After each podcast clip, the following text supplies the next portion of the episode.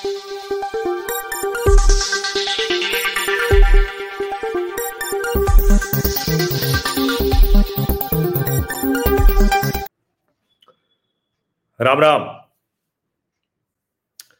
एक वो कहानी तो आप लोगों ने सुनी होगी कि किसी को कोई दंड मिला कि भाई या तो सौ कोड़े खा लो या प्याज खा लो। अब ना सौ कोड़े खाना आसान है, न ही सौ प्याज खाना आसान है। तो जिसको सजा मिली, उसने पहले तय किया कि अच्छा नहीं, चलो सौ कोड़े खा लेते हैं।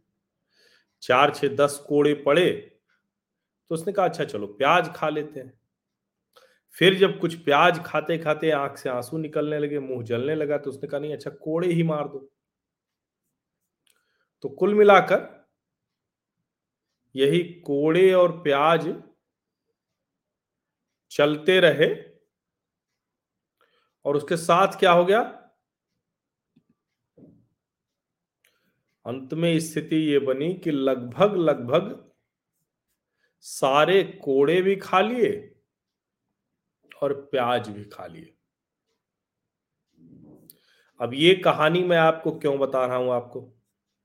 वैसे तो इसमें और भी कई तरह की चीज़ें हैं जो शामिल हैं।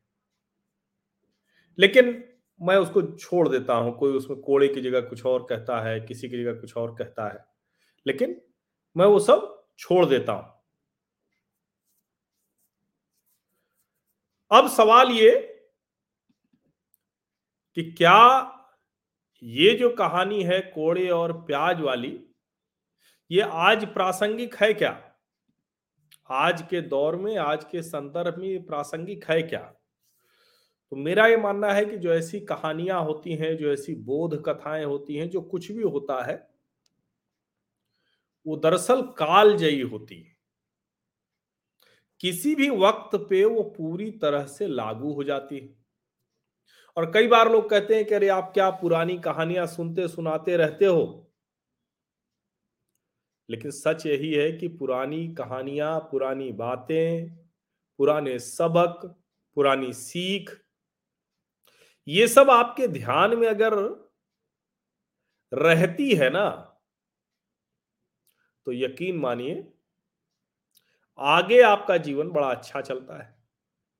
और लोग मानते हैं कि अरे वाह देखिए, ये तो जीवन में कभी गलतियाँ नहीं करता। ये तो अपनी गलतियों को भी कितने सुंदर तरीके से अपने अवसर में बदल देता है। जिसको मोदी जी कहते हैं ना, आपदा में अवसर। तो आपदा में अवसर खोज लेता है। लेकिन कुछ लोग होते हैं जो गलतियाँ ही करते रहते हैं। और अपनी गलती पे भी और दूसरे की गलती पर भी। वही पिटते हैं। अब राजनैतिक तौर पर राहुल गांधी मुझे कुछ ऐसे ही दिखने लगे। राहुल गांधी, आज सूरत के जिला और सत्र न्यायालय में अपील करने जा रहे हैं। क्या अपील करेंगे? वो अपील करेंगे कि देखिए, ये जो सीजीएम कोर्ट ने सुनाया है ये ठीक नहीं है। हमें जो दो साल की सजा दी गई है, वो न दी जाए, क्योंकि ये सबसे बड़ी सजा है किसी मामले पर। अब इसमें दोनों ही चीज़ हो सकती है। हो सकता है न्यायाधीश महोदय कहें कि भाई ठीक है, आप ये बात सही कह रहे हैं, लेकिन ये भी तो बताइए कि छोटी सी तो बात थी। आप चाहते तो इसको वहीं खत्म कर देते। न्यायाधीश के सामने एक लाइन की बात बोलनी थी कि भाई और सब चीज़ें अपनी जगह है, लेकिन अगर इससे पिछड़ी जाति के लोगों को बुरा लग रहा है, खराब लग रहा है, उनको पीड़ा हो रही है तो फिर क्या है? एक लाइन की बात थी, आप कहते कि भाई हम उसके लिए माफ़ी मांग ले रहे हैं। लेकिन आपने तो कहा ना, हम माफ़ी नहीं मांगेंगे। तो अहंकार दिखा। और अब देखिए कि अहंकार जो दिखा, वो अहंकार इस तरह से सामने आया कि अरे नहीं नहीं कुछ नहीं होने वाला है। राहुल जी तो माफ़ी मांगते ही नहीं है। अब आज वही राहुल गांधी जिला और सत्र न्यायालय पहुँच रहे हैं सूरत के और वहाँ पर वो क्या तर्क रखेंगे, कैसे कहेंगे, आखिर क्या तरीका वो निकालेंगे कि नहीं नहीं, ये जो भी कहा जा रहा है, ये ठीक नहीं। कोई तो तरीका वो निकालेंगे ना। तर्क करना अपनी जगह है, जैसे जो ये अभिषेक मनु सिंघवी और कपिल सिब्बल जैसे बड़े वकीलों ने जो समझाया है, जो कुछ कहा होगा तो उस लिहाज से तर्क तो ठीक है। लेकिन जब राहुल जी के वकील वहाँ बोलेंगे तो क्या वो कहेंगे? कुछ माफ़ी जैसा भाव होगा या नहीं होगा? हमने गलत बोल दिया, ये होगा या नहीं होगा? तो इसका जवाब मिलता है जो अभी कांग्रेस के नेता बोल रहे हैं। अब बोल जो रहे हैं, उससे पहले वो कर क्या रहे हैं, ये सुन लीजिए। अभी जो एजेंसीज के ज़रिए टीवी पर जो चल रहा है तो एक दृश्य चल रहा है। सूरत के जिला और सत्र न्यायालय के सामने कांग्रेस के कार्यकर्ता जुटे हुए हैं और वो नारे लगा रहे हैं लोकतंत्र बचाने के। वो नारे लगा रहे हैं कि राहुल जी को ये सजा क्यों दे दी गई है? वो बोल रहे हैं, और ये तो राहुल गांधी से लेकर सारे लोग बोल रहे हैं कि भाई, ये तो न्यायालय से निर्णय दिलवाया गया। कपिल सिब्बल को मैं सुन रहा था कि उन्होंने कहा कि पहले न्यायाधीश थे तो उनके समय में भाजपा के विधायक ने रोक लिया था पूर्णेश मोदी ने स्टे के लिए चले गए थे। बाद में दूसरे न्यायाधीश ने फैसला सुनाया। अब जरा सोचिए आप जब ये सारी चीज़ें देश की जनता देख रही होगी तो कोड़े और प्याज वाली कहावत सही होती नहीं दिख रही है। अब या तो वो कही देते कि नहीं नहीं, हमें तो कोई दिक्कत नहीं है। और राहुल गांधी की सदस्यता गई है तो राहुल गांधी कहते कि भाई ठीक है, हमारी सदस्यता भली चली गई, हमें कहा चाहिए कुछ? आखिर वो यही तो कहते हैं ना अब पता नहीं वो गांधी परिवार का कोई अध्यक्ष नहीं बनेगा, उसके पीछे प्रियंका का भी पत्ता काटना था या जाने क्या बात थी? लेकिन कहते तो वो यही है ना कि हमें कुछ नहीं चाहिए। और ये दिखता भी है कि राजनीति वो पसंद नहीं करते हैं, राजनीति करने लायक नहीं है, राजनीति के योग्य नहीं है। तो कितना अच्छा तरीका होता कि राहुल गांधी कहते कि अच्छा ठीक है भाई, हम ये लड़ाई जनता के बीच में लड़ेंगे। कहते लेकिन अब आज वो जब जिला सत्र न्यायालय चले जाएँगे और इसके बाद वो जनता को कहेंगे कि अरे नहीं नहीं, अडानी की वजह से मेरे पीछे ये सरकार लग गई और सरकार ने न्यायाधीशों के ऊपर भी अपना प्रभाव डाल दिया, तब तो जनता को भरोसा नहीं होगा। तब जनता मानेगी कि दोषी तो थे ये।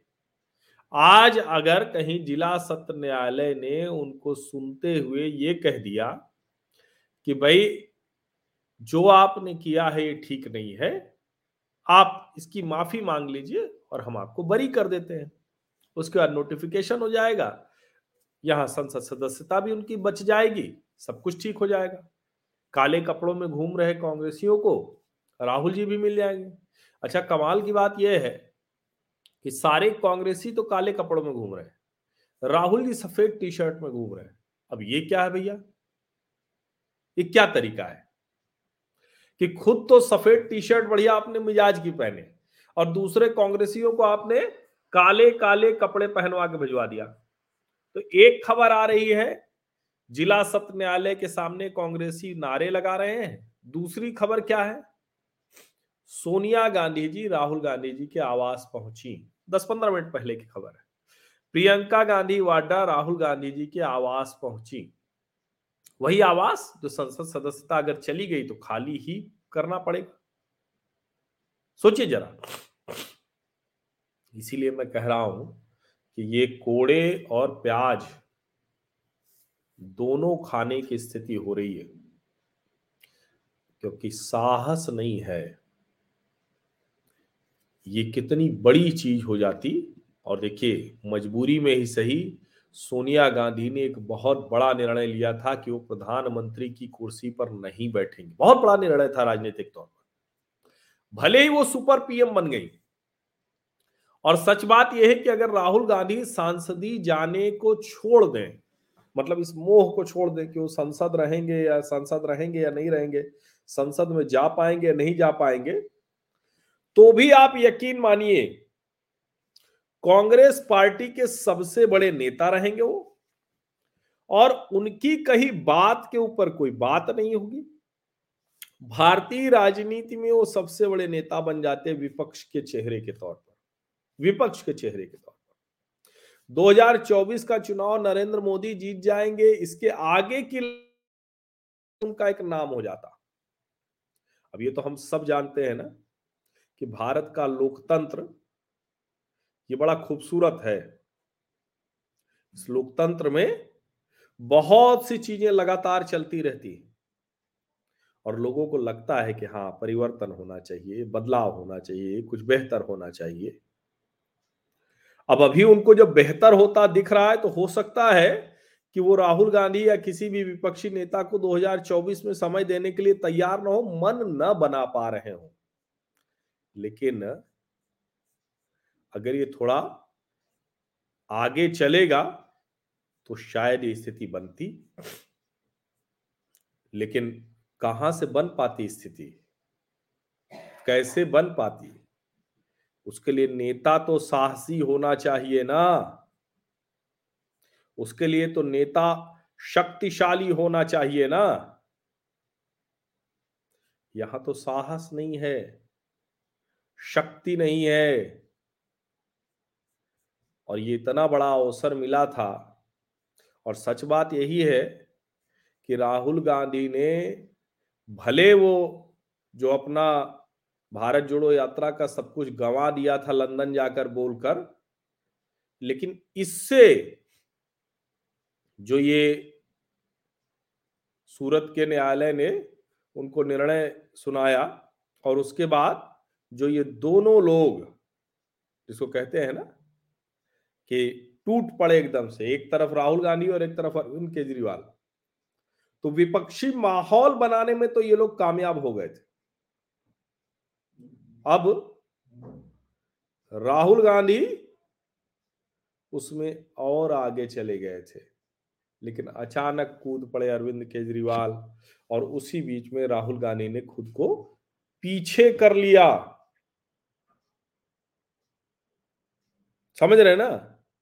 जब अरविंद केजरीवाल एकदम खुलकर बैटिंग कर रहे हैं, प्रधानमंत्री नरेंद्र मोदी की डिग्री पर सवाल उठा रहे हैं, ये अलग बात है कि प्रधानमंत्री नरेंद्र मोदी की डिग्री पर 2016 में तत्कालीन राष्ट्रीय अध्यक्ष, तत्कालीन राष्ट्रीय अध्यक्ष, अमित शाह और तत्कालीन वित्त मंत्री अरुण जेटली ने बाकायदा प्रेस कॉन्फ्रेंस करके मार्कशीट दिखाई थी।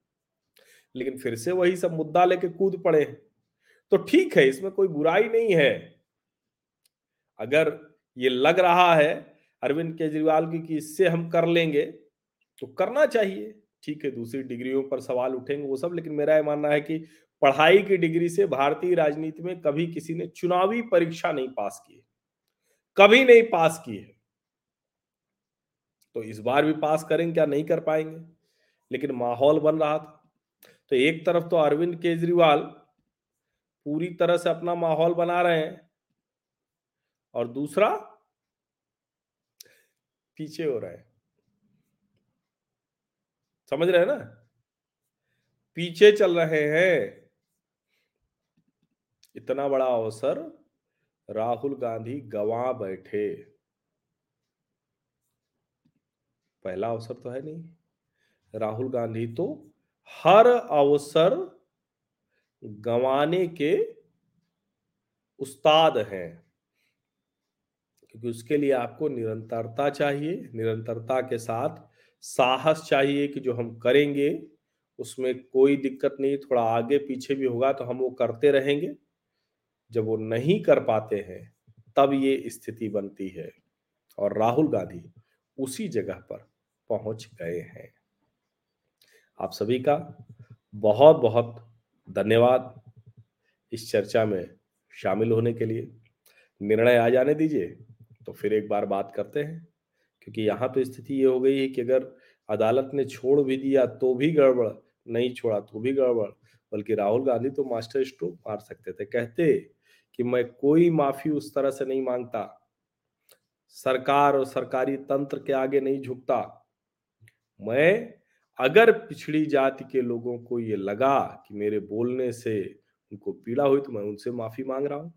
सार्वजनिक प्रेस कॉन्फ्रेंस करके कह देते लेकिन राहुल तो डरते हैं ना कि माफ़ी मुँह से निकला नहीं, कि भाजपा के लोग उनको घेर लेंगे। और ऊपर से शरद पवार से लेकर संजय राउत तक ने ऐसा उनको डांट लगाई है कि अब गलती से भी सावरकर जी का नाम आना नहीं चाहिए। संजय राउत और पूरी शिवसेना तो खड़ी ही उसी पर है। छत्रपति शिवाजी और सावरकर, और अगर उनके आदर्शों पर, उनके चरित्र पर, उनके निजी व्यवहार पर कोई टिप्पणी करेगा तो शिवसेना भला कैसे बर्दाश्त कर पाएगी? प्रतीक्षा कर लेते हैं कि सबसे मिल के वो जाते हैं, जैसे किसी बहुत महान कार्य पर निकल रहे अरे भाई, मामला है अदालत में, वहाँ तो जाना चाहिए। पहले होता था कि जो ऐसे लोग होते थे, वो अपराध करके भी उसको ढोल बजाते हुए, ढोल नगाड़े के साथ जाते थे शक्ति प्रदर्शन के तौर पर। बचिए इससे, राहुल जी। वहाँ तो आपको सिर्फ़ जाना चाहिए था।